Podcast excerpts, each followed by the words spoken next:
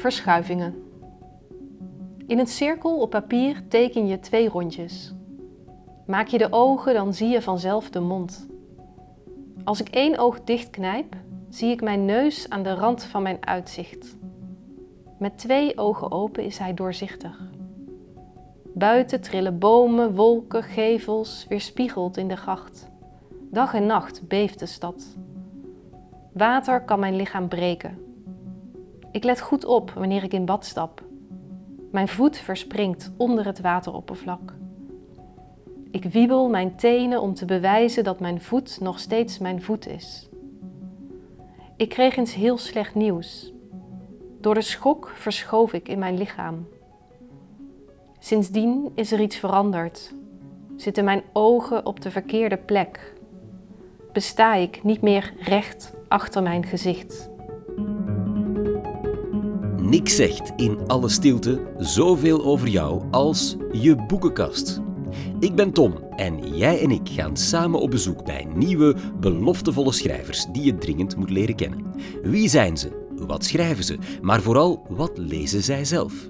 Een lijstje met alle titels die zo meteen passeren staat online. Zo kan jij rustig genieten van Groen Gebladerte. Hallo. Hoi Doreen, Tom de Kok. Welkom. Kom binnen. Het is uh, rechtsaf en dan alle trappen op. Oké, thanks. Kom eraan. Ik ben in de prachtige oude Rijkskweekschool voor vroedvrouwen. Hier kweekt Doreen de Wit tegenwoordig haar dichtbundels, omdat ze hier woont samen met een boel andere duidelijk kunstzinnige Amsterdammers. Doreen maakt kunstinstallaties, prachtige audiowandelingen en poëzie. Ze debuteert op haar 42ste met Eindig de dag nooit met een vraag. En ze won daar ook prompt de Poëzie-debuutprijs mee. Benieuwd hoe haar boekenkast eruit ziet, maar eerst deze trap nog. Hoi. Wauw. Wat een heerlijke plek. Hallo. Goedemiddag. Ze zijn werkelijk overal, je boeken. Ja, dat is een verhaal apart. um, want toen je mij vertelde om dat je naar de boekenkast kwam kijken, ehm, toen realiseerde ik me ook dat mijn boekenkast is wel van belang, maar eigenlijk alles wat ik lees en recent lees, dat ligt in stapeltjes. Want als ik het in de boekenkast zet, dan vergeet ik het op de een of andere manier dat het bestaat. Nou, als het gaat om de boekenkast, dan, dan is er een soort ordening van uh, grofweg van oud naar nieuw. Bovenin wat, wat sentiment en, en kinderboeken. Oh ja. Um, dan romans die mij best wel dierbaar zijn. Maar ik moet bekennen dat ik verder romans eigenlijk niet bewaar. Uh, dus als ik ze heb gelezen, dan dan kies ik toch heel kritisch wat ik hou. Maar uh, je ziet al dat met dichtbundels, uh, die nemen ook minder plek in. Ja, daar heb je er werkelijk heel veel van. En daar onderaan? Dit zijn bijna allemaal, ja, het genre is voor een deel wat ze in Engeland noemen nature writing. Ja, um, het zijn boeken, hier zie je eh, Robert McFarlane, die schrijft over, ja, toch heel veel over het landschap en hoe wij als mens daarin bewegen. Waar ik heel erg dol op ben, is zijn boek Landmarks. Ja, dat is goed gebruikt, want je hebt er veel Dit is eh, echt, het lijkt, het lijkt alsof ik, alsof ik hem echt mee heb genomen in bad. Uh, ik heb niet eens een bad, maar dit boek, ik vind het zo prachtig. Hij um, uh, heeft een manier van taal met het landschap verbinden. Um, en dit boek gaat helemaal over verdwijnende talen. Hij benoemt, benoemt, woorden voor dingen die je in het landschap kunt zien en ervaren. En die woorden die gaan verdwijnen. Dus daarmee zegt hij, verdwijnen dan ook niet die observaties. Verandert onze waarneming als de taal verdwijnt. En dit boek is verdeeld in allerlei afdelingen van water, bergen. En daar zitten hele lijsten bij van woorden. Maar dan is er één woord uit volgens mij het Gaelic, ook een andere verdwijnende oude taal. Um, en dat beschrijft alleen maar de manier waarop het maanlicht valt op de buik van een zalm in het seizoen dat ze naar het noorden zwemmen of zoiets. Maar dat woord verdwijnt en dus daarmee ook. Ja, hij schrijft over van hoe kan, kun je dan nog wel alles zien? En, en hoe, wat doet dat met onze ervaring van het landschap? Um, een boek wat ik heel mooi vind van hem, De Oude Wegen, The Old Ways. Dat gaat heel erg over um, hoe, hoe mensen het landschap hebben beïnvloed en hoe wegen en paden zijn ontstaan. En als ik zo'n boek lees, dan reis ik echt met hem mee. En hij beschrijft bijvoorbeeld ook in, in Australië hoe daar de, uh, eigenlijk de oorspronkelijke bewoners songlines uh, hadden. Dus manieren om door het landschap te navigeren aan de hand van een combinatie van sterrenstelsels en allerlei punten die je ziet in het landschap. Maar dat onthielden ze aan de hand van ja, liederen. hier is Helen MacDonald, is ook een Britse auteur die en H van Havik is wel iets meer richting roman. Maar daarin beschrijft ze haar, na het verlies van haar vader, is zij in Havik gaan, uh, hoe heet dat, temmen? Ja, uh, en dat, uh, dat, dat zit ook wel in haar familie, zij heeft er ook ervaring mee. Maar dan beschrijft ze haar, eigenlijk haar relatie met dat echt wilde dier. Dat, ja, dat is ook heel, heel prachtig beschreven. Ja. En maar wat trekt jou zo aan in die natuur? Um, ben jij ook op zoek naar een relatie met de wildernis? Of je wilde nou, ik denk niet zozeer de wildernis, maar wel met omgeving. Dat ik wel heel erg bezig ben van hoe verhoud je je tot de ruimte waarin je leeft. En dat zit hem niet per se altijd in natuur. Uh, dat is denk ik bij deze boek ook niet zo. Die van Esther Kinski, langs de rivier. Zij, zij woont dan in Londen. En zij maakt uh, heel veel wandelingen langs, vanuit haar eigenlijk heel volkse wijk, het buitenwijk van Londen, langs de rivier. Ik weet niet meer hoe die heet, een kleinere rivier. Um, en daar zit juist heel erg het stadsleven ook in. Maar dat, dat heel erg dat observerende en bewegen door een landschap, dat, dat is toch iets waar ik veel mee bezig ben. Laat ons even terug naar helemaal bovenaan je boekenkast ja. gaan. Hoe het ooit begonnen is. Wie is jouw oudste literaire liefde? Ik zie heel veel stuk gelezen Agatha Christie's bijvoorbeeld.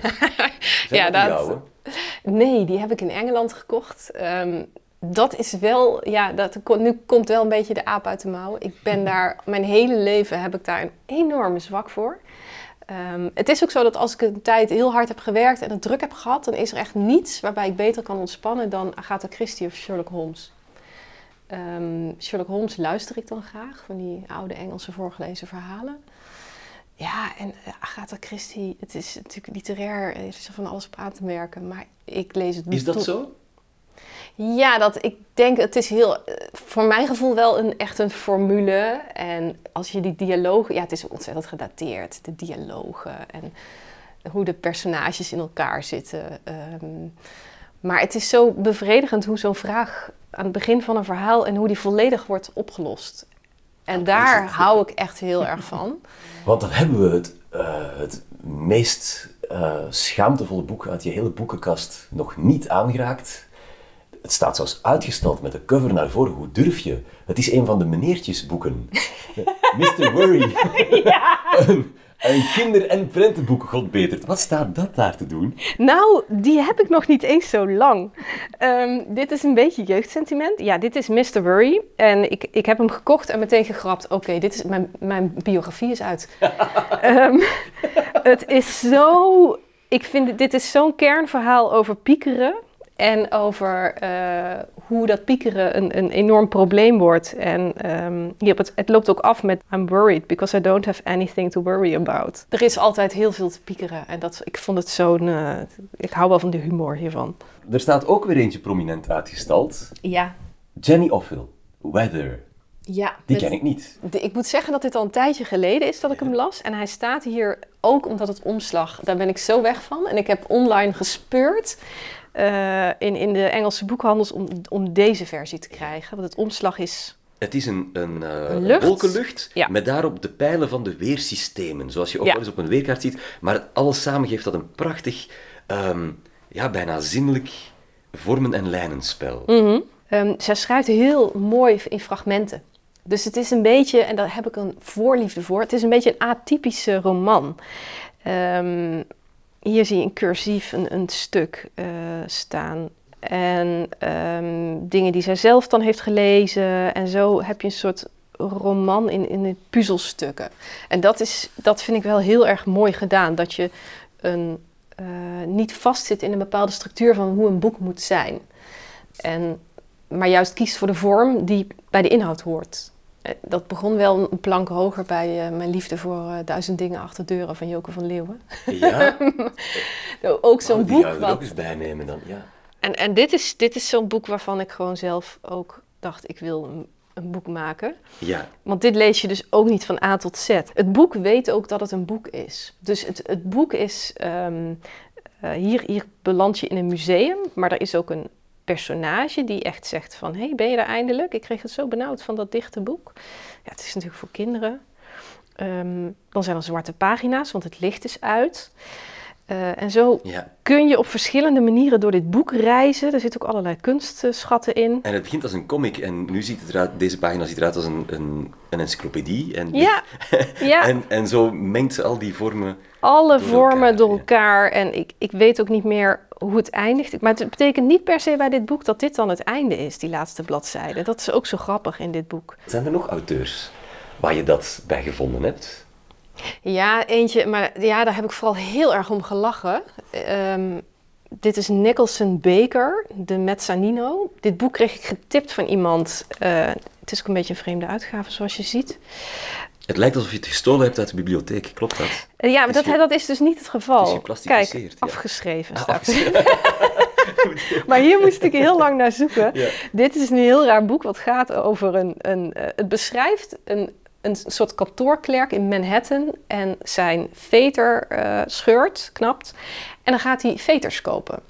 En het is niet te geloven, het klinkt oerzaai, maar hij beschrijft um, uh, zijn, zijn dag op dat kantoor. En hij heeft echt bizarre, uh, de meest simpele observaties van alles om hem heen. Ja, hij denkt na over, over ja, zoals het hier ook staat, welke filosofie schuilt er achter de vormgeving van niet-apparaten? Wat zijn de voordelen van plastic rietjes in plaats van de papieren voorgangers? Waarom glanzen LP's? Wow. En al die gekkigheid die is ondergebracht in voetnoten. Dus dit boek uh, is... De voetnoten nemen twee derde van de bladzijde in. Zeker, Het ja. gaat om de voetnoten. Ja, zeker. Ja, dus ik moet erom lachen. Ook, ook als hij vertelt dat hij dan uh, hoeveel processen je in gang zet op een, op een dag op kantoor of überhaupt thuis. Van de wasmachine aanzetten, uh, je verstuurt een brief, een e-mail. Um, en hij, hij vergroot het allemaal heel erg uit. Hoe, uh, hoe ja. alles in beweging is. Heb jij een favoriete Vlaamse of Nederlandse schrijver? Ja, Erwin Mortier. Ik ging eigenlijk eerst zijn proza in voordat ik bij zijn poëzie uitkwam. Um, maar ik vind het een hele, ja, hele mooie, precieze schrijver. En ik moet ook bekennen dat ik zijn luisterboeken heel graag uh, luister. En dan kom ik nog meer in de.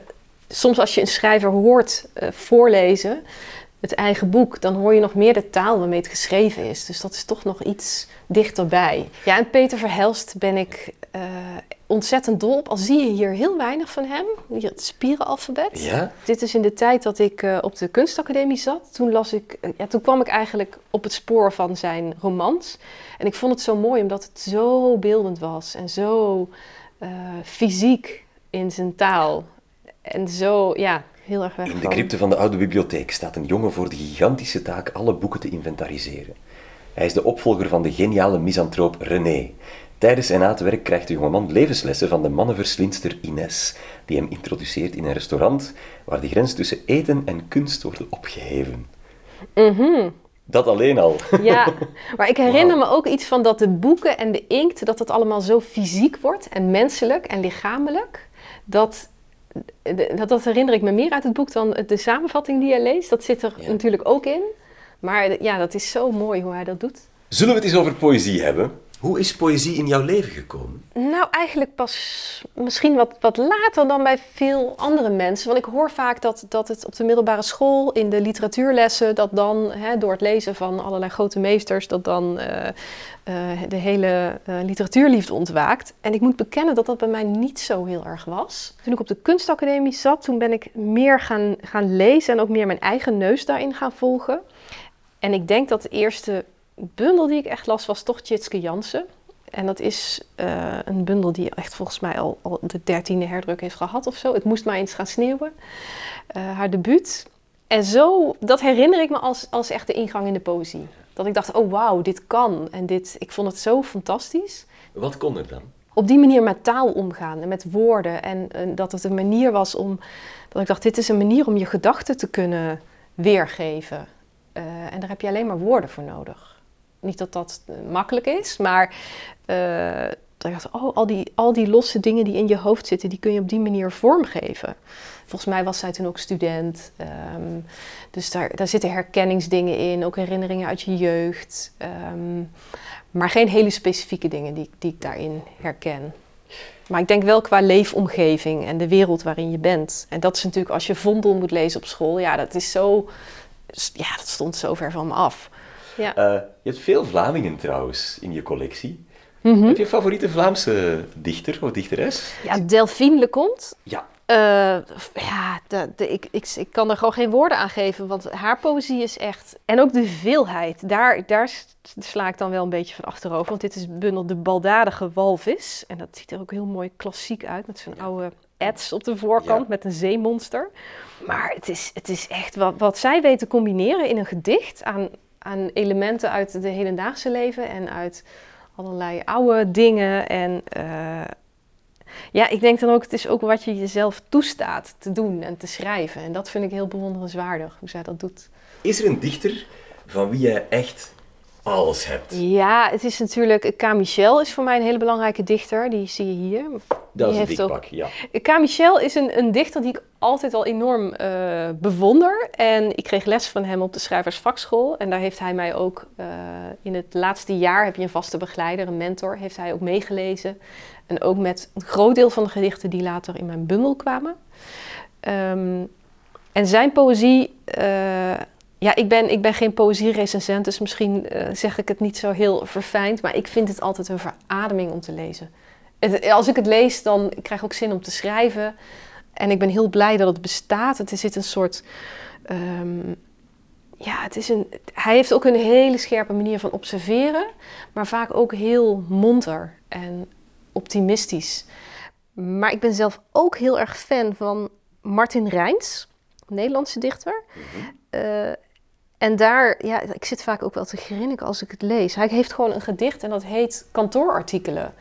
En daar komen ook allerlei kantoorartikelen in voor. en het is zo droog, maar scherp observerend dat ik denk, het is ook fijn om te weten dat dat ook poëzie is. Is er in deze kast nog iets waarvan je zegt van, ja, maar dat hij daar nu nog niks over gevraagd heeft? Nou, je ziet hier een heel blok, Jeanette Winterson. Ja, dat is wel vrij extreem. Maar dat is ook een schrijver die ik al heel lang achter me aansleur. En dat, is, dat is toch voor mij gevoelsmatig een beetje wat ik ook met Peter Verhelst had. Dat hele... Ik was gewoon betoverd toen ik het eerste boek van haar las. Um, Welke was dat? Ik denk dat dat... Oh, die titel is echt verschrikkelijk. Het Powerboek was. Ja, het, Wauw. en het is een knalros. Met een gele titel. Zij speelt heel erg met, uh, met gender. Um, en in dit boek is het ook dat je niet weet of nou, ja, er zijn twee mensen die elkaar berichten sturen. Um, er zit vaak zo'n metafysische laag in, dat ze mhm. speelt met tijd. En wat ze in veel van haar boeken ook doet, is dat ze een, uh, het ook knoopt aan bestaande mythes verhalen. En daar maakt ze dan een hedendaagse variant van. En prachtige dialogen en zinnen die zo eeuwig in mijn hoofd blijven hangen. Straks hebben we het nog over het wonderlijke huiswerkboek dat ik van Doreen moest lezen. Maar eerst haar eigen bekroonde debuutbundel, Eindig de dag nooit met een vraag. De titel van die dichtbundel is een advies dat Doreen zelf nooit toepast, denk ik, want gedicht na gedicht trekt ze alles wat ze ervaart in twijfel. Zelfs wat vertrouwd is, wordt bij nader inzicht vreemd. Ze is ook constant onderweg, soms neemt ze je letterlijk mee op reis. Ze doet daarbij niet moeilijk, ze gebruikt geen woord te veel, het klopt exact zoals het er staat. En het is vooral allemaal heel erg van nu, van vandaag. Ze selecteerde voor deze bundel zorgvuldig en streng uit al haar bestaande werk en ze kreeg er prompt de Poëzie Debuutprijs voor. Ik weet dat sommige mensen het wel echt kunnen. Hè? En, uh, beginnen met een titel en dan, nou, ik ga hier een bundel over schrijven. Maar ik werk beter vanuit het, uh, het gevoel van zoeken. Dus um, ja, wat, wat houdt mij ook het onderzoeken van mijn eigen geest. En zo uh, ontstaat er een spoor. Eigenlijk terwijl je, terwijl je loopt, maak je een weg. En niet dat die al uitgestippeld is. Maar ik merk wel dat mensen er verschillende dingen uithalen. En dat vind ik wel heel bijzonder om te merken. Ook iets wat ik er misschien niet per se in heb gestopt. Um, ik weet nog het, het gedicht Legenda.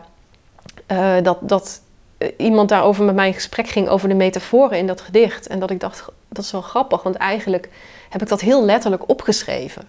En je kunt daar metaforen in zien. Um, maar je kan het op verschillende manieren lezen. En dan is het niet eens zo essentieel wat ik daar nou mee heb bedoeld, maar wat de lezer daaruit haalt.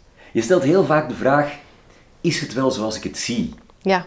Het is niet altijd bewust, maar er is ergens een soort, ja, misschien toch een beetje een existentiële twijfel of zo. Van, klopt dit allemaal? Wat is echt? Ik voel hier de tafel onder mijn handen, maar er is ook zo'n wetenschappelijk verhaal dat dat dan moleculen zijn en atomen en dat dat deeltjes zijn die heel snel bewegen. En, nou, zo kun je alles helemaal ontleden, maar ik voel gewoon een vlak, een, vlak uh, oppervlak. Dus, en dat geeft dan zo'n knagend gevoel. Um, wat, wat is nou echt en wat is nou waar? Operaties. Maak je geen zorgen. Ik haal jouw adem. Hij steekt zijn hand in mijn keel. Even later ben ik op een onbewoond eiland. Het is piepklein met een palmboom in het midden. Precies zoals de emoji. Ik pas met één teen op het eilandje. Terwijl ik mijn evenwicht verlies, val ik wakker. Is ook begonnen met, uh, die eerste uh, tekst daarin begon met ook de ervaring die ik had naar aanleiding van een operatie. En het idee van onder narcose zijn. Dat, dat ook echt die anesthesist, dat, die heeft zoiets ook letterlijk tegen mij gezegd. Dus in die zin is er ook niet per se heel veel verzonnen. Maar hij kondigde al aan dat hij dan van, dan ga je zo diep slapen, dan, ga je, dan haal ik voor jouw adem. Voor mij is het heel belangrijk om precies te zijn en om, om helder te zijn. En ik denk ook dat het, dat het uh, je schrijft met wat je, wat je hebt. En ik heb geen, um, uh, ja, ook, ook niet, ik heb het idee dat het niet helpt om allerlei krullende taal te gebruiken, maar daar ligt ook niet mijn standaard spreektaal of zo. Dus het is redelijk dicht bij hoe ik gewoon denk en hoe ik praat. Je schuwt de emojis en andere uh, moderne culturele inbreng niet. Er zijn gedichten die beginnen met een, een URL naar Google Maps. Ja, ik heb een soort verslaving aan reizen via Google Street View. Dat doe ik heel graag. Dat is in die coronatijd was dat natuurlijk ook echt een ding wat volgens mij veel meer gebeurde. Um, maar ik, ik, herinner me dat ik zelfs ooit op de kunstacademie al een, een, een, webcam bezocht steeds in, in Frankrijk op een strand. En dat ik dat elke keer die screenshot daarvan uh, vastlegde. Want ik vond het zo bizar dat je over de wereld heen naar andere plekken kon kijken. En met Google Street View is er een hele wereld in plakjes eigenlijk gesneden, vastgelegd in plakjes. En daar kun je doorheen en dan ontstaat er een nieuwe wereld. En daar, ja, ik, ik blijf dat zo fascinerend vinden en zo mooi ook. En zo raar. Ehm, het is bijvoorbeeld nooit nacht op Google Street View.